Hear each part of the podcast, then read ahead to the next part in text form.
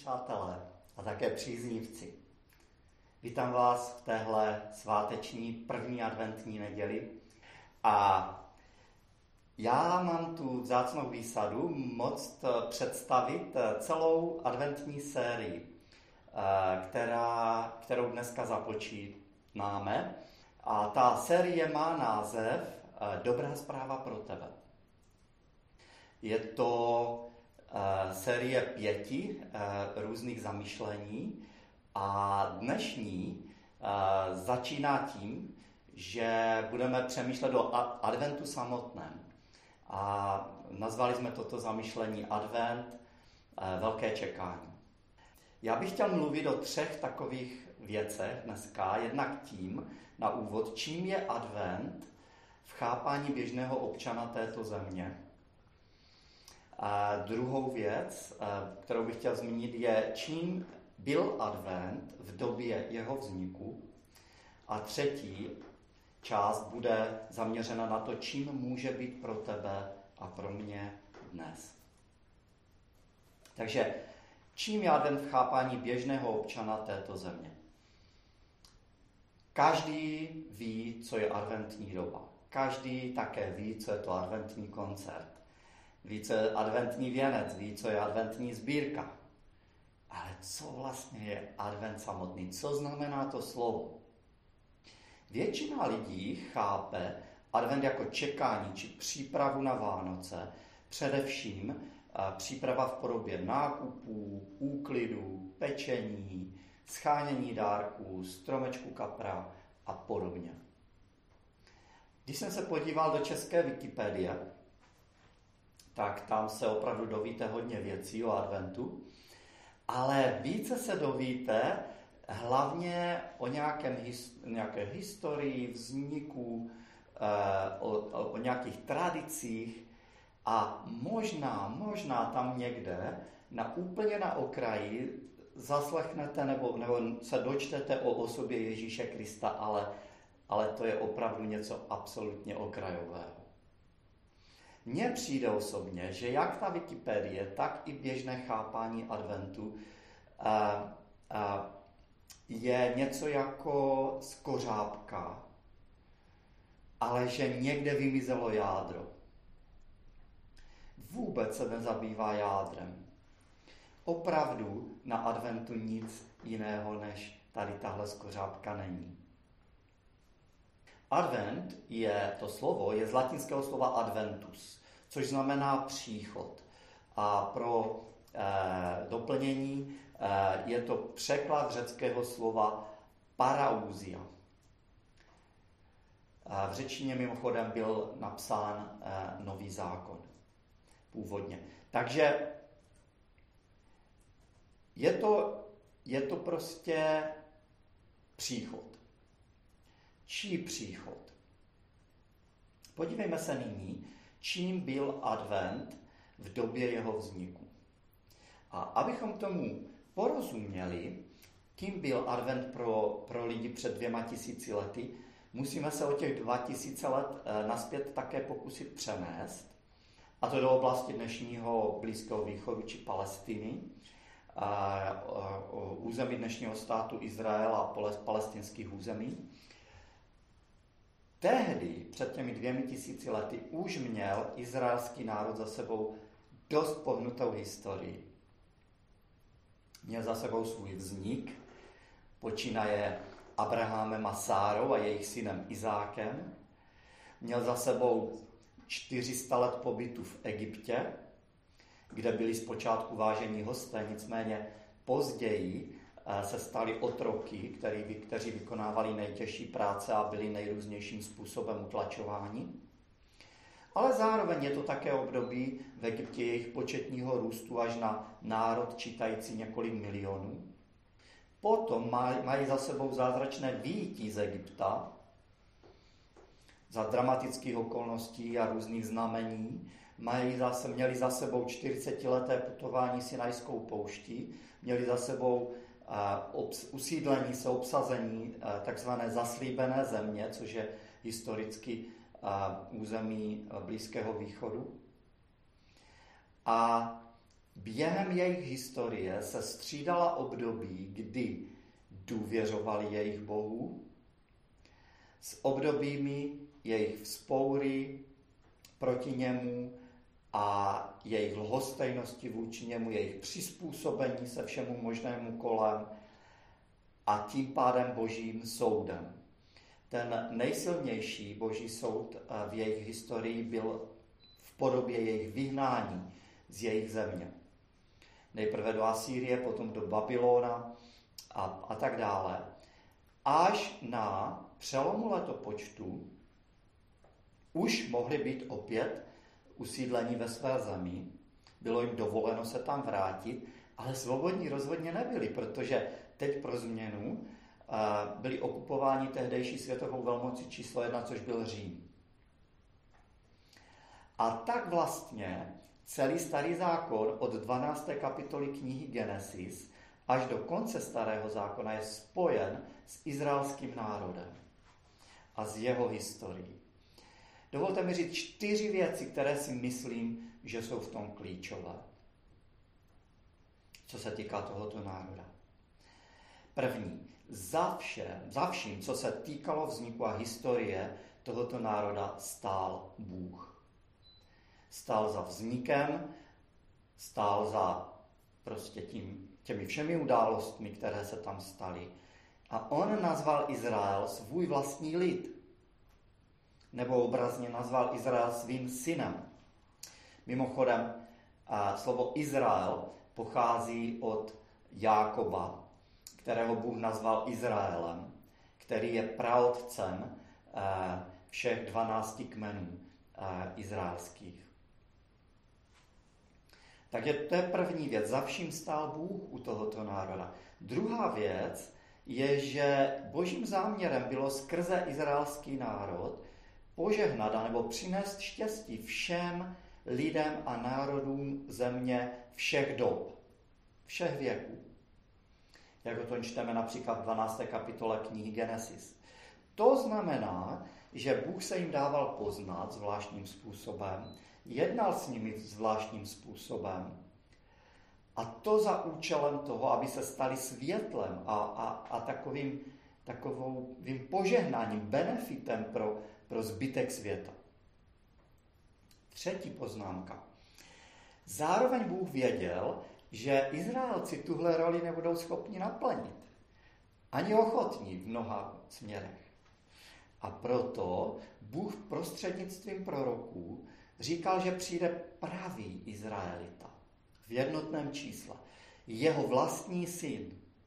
A ten, že přinese tu záchranu a to požehnání a to štěstí všem lidem, a nejenom Izraeli, ale také celému světu. A tak zbožní lidé, věřící v jednoho Boha v Izraeli, v té době, před dvěma tisíci lety, očekávali Mesiáše, takzvaného Mesiáše, vykupitele neboli zachránce, který má přinést svobodu lidem, vysvobození. A poslední z těchto několika poznámek k historii Izraele, tato postava Mesiáše, zachránce, vysvoboditele je centrální téma, nebo respektive centrální osobou celé Bible. Jak starého zákona, tak i nového. Od Genesis po zjevení a poštole Jan. Ale navzdory tomu, že to proroctví týkající se vysvoboditele, ta proroctví byla četná, byla konkrétní, šla do překvapujících detailů a navzdory velkému očekávání, které tehdy v tom národě panovalo, zdaleka ne všichni v té době očekávali Mesiáše takového, jaký byl skutečně prorokován. Ale vytvořil si jakousi svoji představu. Jedni Mesiáše spojovali třeba se svobodou od římské nadvlády, čili s politickou svobodou, druzí s vojenskou silou, další se cítili jeho postavou ohrožení, jak uvidíme dále. Jen tak na okraj. Starý zákon obsahuje 60 přímých hlavních mesiářských proroctví. A 270 vedlejších. A všechna byla naplněna na osobě Ježíše Krista, což je ze statistického hlediska eh, eh, skoro nulová pravděpodobnost. Ale zpět k adventu. Advent tedy je příchod. Jaký a čí příchod to je? Je to příchod jedné osoby, příchod vysvoboditele, nebo jak oni říkali, mesiáše. A od čeho, který měl vysvobodit lidi. Od čeho měl vysvobodit lidi? Kdybych to měl zhrnout do jedno, jedné fráze. Měl lidi vysvobodit od nich samotných. Ježíš přišel, aby nás vysvobodil od nás samotných. A ano, je to spojeno s očekáváním, s čekáním, nebo přímo s toužebným očekáváním, dychtivým očekáváním tohoto příchodu. A někteří skutečně v tehdejším Izraeli takto Mesiáše očekávali. Dovolte mi citovat uh, proroka Izajáše, kde, kde je mimochodem nejvíce detailů o Mesiášově příchodu ze všech proroků starého zákona. 52. kapitola, verš 7. Cituji. Jak líbezné je, když po horách jdou nohy toho, jenž, jeho, jenž poselství nese a ohlašuje pokoj. Jenž nese dobré poselství a ohlašuje spásu, jenž Sionu říká, tvůj Bůh králuje. Tohle proroctví říká, že příchod Mesiáše bude vítaný, žádaný, vytoužený a líbezný. Jistě nemluvil o fyzické kráse jeho nohou, ale mluvil o tom, že jeho příchod bude dobrá zpráva. Jeho příchod je dobrou zprávou a jeho poselství je dobrým poselstvím, dobrou zprávou. V čem všem spočívá ta dobrá zpráva a co je konkrétně jejím obsahem, budeme postupně probírat v dalších z našich adventních eh, zamyšlení, nazvaných Dobrá zpráva pro tebe. Teď jenom zmíním to, že Izajáš 700 let před příchodem Krista, vysvoboditele, prohlásil, že on přinese pokoj a přinese dobrou zprávu. A když se podívám do 62. kapitoly veršů 1 až 3 a budu číst ze studijního překladu, tak tam se dočteme následující. Duch panovníka hospodina je na mě, protože mne hospodin pomazal. Poslal mě přinášet radostnou novinu pokorným, ovázat rány, rány zlomeným v srdci, vyhlásit zajacům propuštění a vězňům otevření žaláře. Vyhlásil rok hospodinovi přízně a den pomsty našeho Boha. Potěšit všechny truchlíci, zajistit pro truchlíci na Sionu, aby jim byla dána čelenka místo popela, olej veselý místo truchlení, závoj chvály místo ducha malomyslnosti a budou nazváni duby spravedlnosti sedba hospodinová, aby bylo slaven. Dovolte mi a malou ilustraci. Dejme tomu, že by nákaza COVID-19 byla mnohem smrtelnější, než je realita, než je dneska odhadovaný 0,18% Co kdyby to bylo čistě spekulativně 100% A že by někde, někdy vznikla taková nákaza, že by prostě byla stoprocentně zabíjející. A že by se rozšířila na 100% populace. Bez účinného léku by tedy každý dří, člověk dřív nebo později zemřel. Ale tu nákazu by lidé nechytili naraz, ale postupně. Dokonce by to ani nesledovalo nějaká úplně tabulková epidemiologická pravidla, bylo by úplně nepředvídatelné, kdy kdo onemocní touhle smrtelnou nákazou. To by znamenalo, že někteří už by byli nemocní, někteří by byli ve vážném stavu a umírali by, jiní by byli stále zdraví. Zatím. Kdo bude dychtivěji očekávat zprávu o léku? O léku, který by, který by vyléčil tuto nemoc. A když by médií probleskla zpráva, že lék už byl objeven, pro koho by to byla nejskvělejší zpráva? Samozřejmě, že pro ty, kteří už v různé míře pocitují, kteří by pocitovali symptomy toho onemocnění. A nejvíce pro ty, kteří, kteří už vědí, že brzy bez toho léku umřou. Zatímco mnozí zdraví, ne všichni, ale mnozí, tu zprávu o objevi, objevu léku berou jako, no fajn, to je super, ale zároveň chladně. A nejenom proto, je to jenom proto, jenom proto, že proto nejsou tak nadšení jako ti, jako ti první, že si nejsou vědomi svého skutečného stavu a skutečného stavu věcí. Nejsou, nevěří na stoprocentní promořenost a nevěří na stoprocentní úmrtnost. Takže jaká to byla zpráva, o které mluví Izajáš? Pro ty, kteří byli pokoření, pro ty, kdo měli zlomené srdce, pro ty, kteří se cítili jako vězni, nebo, by, nebo jimi skutečně byli. Pro ty, kteří byli smutní a truchlíci, pro ty, kteří byli přemoženi malomyslností a depresí. Zpráva, hej, přijde někdo, kdo tě vysvobodí z tohoto, kdo tě potěší a kdo, kdo zachrání tvůj žal, promění ho v radost. Jejich reakce je, ano, kež už by byl tady, kež už by přišel. Dychtivně očekávám, že, že přijde. Takže tihle lidé nejvíce očekávali jeho příchod s velkými nadějemi a s velkou dychtivostí.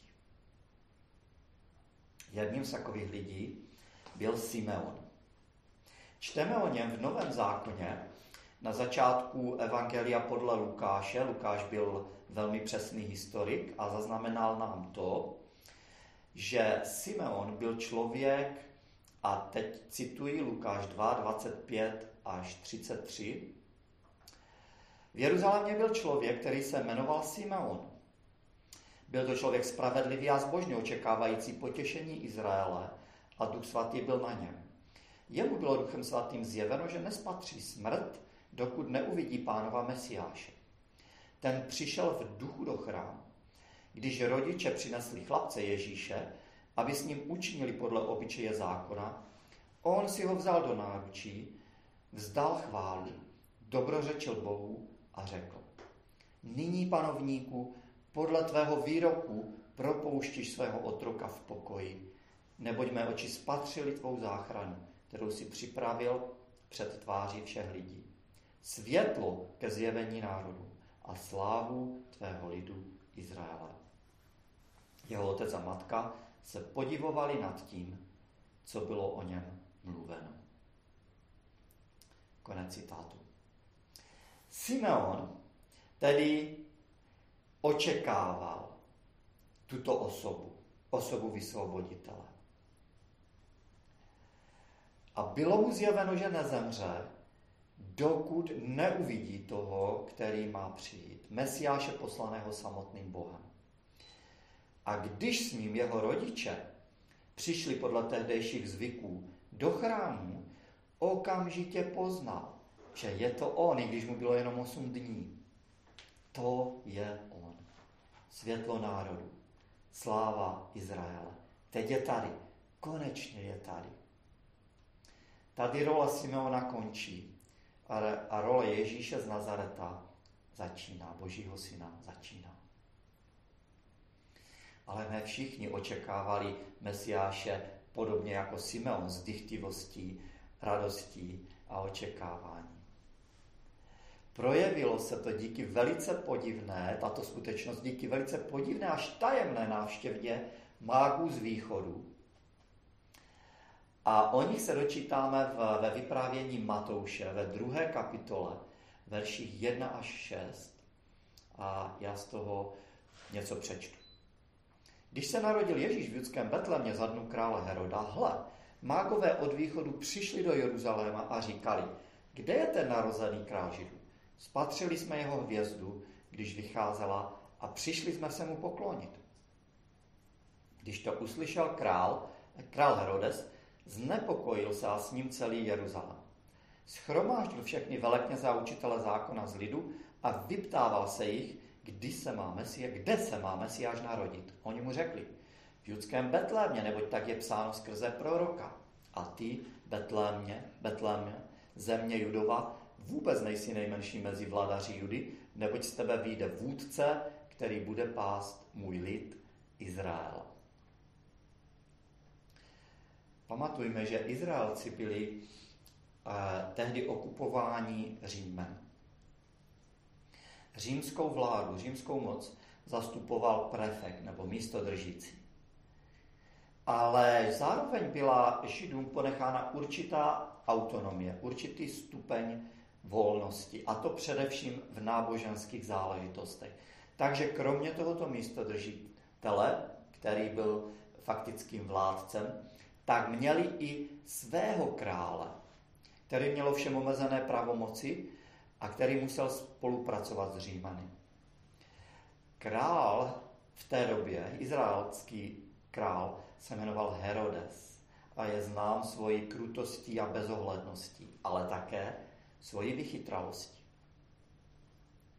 To, že do Jeruzaléma přišli nějací mágové z východu, jistě samo o sobě žádný rozruch nespůsobilo. Ale to, co říkali, to ano. Přišli jsme se poklonit králi židů. Nevíte, kde je? Kde ho máme hledat? Viděli jsme jeho hvězdu, jak vyšla na východě. Kde je? Herodovi okamžitě došlo, že oni mluví o Mesiáši, o vykupiteli, o vládci.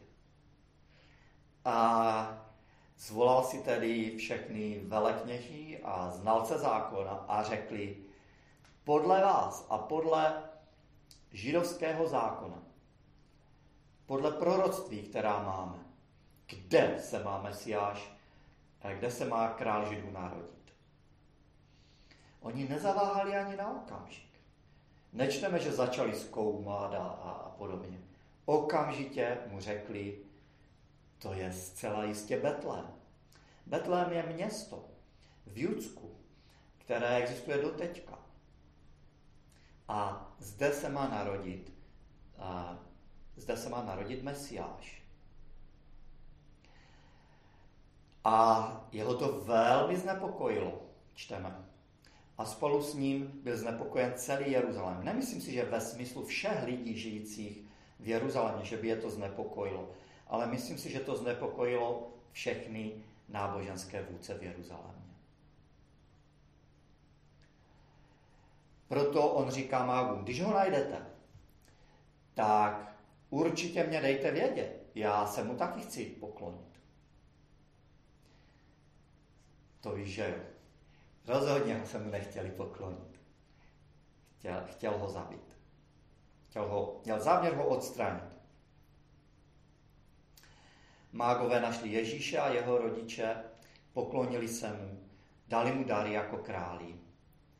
A tenhle příběh mimochodem budeme moci, jak řeknu nakonec, eh, blíže prostudovat eh, přímo z Bible, kdo bude mít zájem. A pak se vrátili do své země, ale ne přes Jeruzalém, ale jinou cestou. To Heroda absolutně rozzuřilo a dal povraždit v Betlémě a okolí všechny chlapce, kteří byli mladší dvou let. Ale Ježíš, Mesiáš, mezi nimi nebyl. Ježíš totiž, nebo respektive jeho otec, dostal ve snu pokyn, aby utekl do Egypta, jak bylo předpovězeno proroky. Co udělali velekněží a učitelé zákona? Udělali to, co se Herodovi nepodařilo a asi o 30 let později Ježíše zabili. Jak bylo předpovězeno proroky. A na kříži, na kterém byl Ježíš umučen, vysel nápis, byl přibitý nápis Ježíš Nazarecký, král židovský. Aby si každý mohl přečíst, jaký že to kriminální čin daný člověk odsouzený k smrti se ho dopustil. Zákonníci ovšem si stěžovali a říkali, nebyl to židovský král. Přišli za tehdejším prefektem, to byl ponský Pilát, a řekl, řekli mu, on nebyl židovský, on se jenom prohlašoval za židovského krále. A co jim řekl Pilát? Pilát jim řekl, co jsem napsal, to jsem napsal. Tím sice značně předbíhám, ale není možné mluvit o příchodu Ježíše bez toho, abychom zmínili to hlavní, co přišel udělat. Ztratit sám sebe, nechat se zabít. A v našem třetím adventním zamyšlení uvidíme proč. Takže takový byl první advent. Příchod Mesiáše, Ježíše z Nazareta, Syna Božího. Čím může být advent pro mě a pro tebe dnes, v dnešní době? Dovolte mi k tomu čtyři poznámky. A chcete-li návrhy nebo výzvy? První, co dychtivě očekávám? Co já dychtivně očekávám v současné chvíli? Očekávám dychtivě to, až nám dnes na dnešním zasedání vláda oznámí, že od pondělka se sníží PES na, stup, na stupeň 3. Nebo očekávám to, až tu pro nás bude dostupná účinná vakcína. Očekávám, až se život vrátí do normálu a budeme se mít, jako jsme se měli před covidem. Věřte mi, že jsem úplně normální jako ostatní a taky to očekávám. Ale kdyby to bylo všechno, co očekáváme, bylo by to smutné. A zcela jistě bychom byli zklamáni. Mnozí lidé jsou skleslí dneska, mnozí jsou smutní a malomyslní, zmalomyslnění. Ale zlepšení pandemické situace samo o sobě tyto problémy nevyřeší. Druhá poznámka. První advent, neboli příchod, už nastal. Byl to příchod jedné osoby. Byl to příchod osoby Ježíše Krista z Nazareta. Byla to událost v minulosti. Adventní období je tu proto, abychom si ten jeho příchod, příchod bezmocného miminka, bez fanfár, a to když říkám bez fanfár, tak to je značně podhodnocený výrok. On přišel nejenom bez fanfár, on přišel v takové chudobě a do takových podmínek narodil se do chléva mezi zvířata, že, že takhle se nerodila většina lidí ani té doby, ani těch nejchudších. Takže on přišel, jeho první advent byl velice skromný a pokorný. Určitě není špatné udělat radost svým blízkým dárky. A vším kolem, co patří k tradici Vánoc pro nás. Ale při tom všem si najdeme čas i na adventní přemýšlení na přemýšlení o otázce, co znamená jeho příchod pro mě osobně. Nespokojme se se skořápkou, pojďme k jádru. Je pro mě jeho osoba ohrožením, jako byla pro Heroda nebo pro znalce zákona? Je mi naprosto lhostejný, až tak, že ignorují jeho existenci a jeho příchod? Nebo ve mně vzbuzuje zvědavost a jistou možná fascinaci, jako v tisících lidech té doby? Možná je pro mě někým jako pro ty mágy z východu. Někým přitažlivým, ke kterému chtěli přijít blíž. A když to udělali, tak před ním padli na kolena. A nebo pro mě je někým, podobně jako pro Sibeona, kdo je zdrojem radosti, kdo je mým pokojem, kdo je mým světlem a mojí slávou.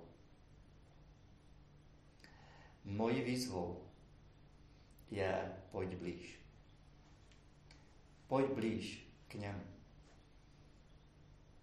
Seznam se s ním blíž. Třetí věc. Znovu mi dovolte citovat proroka Izajáše.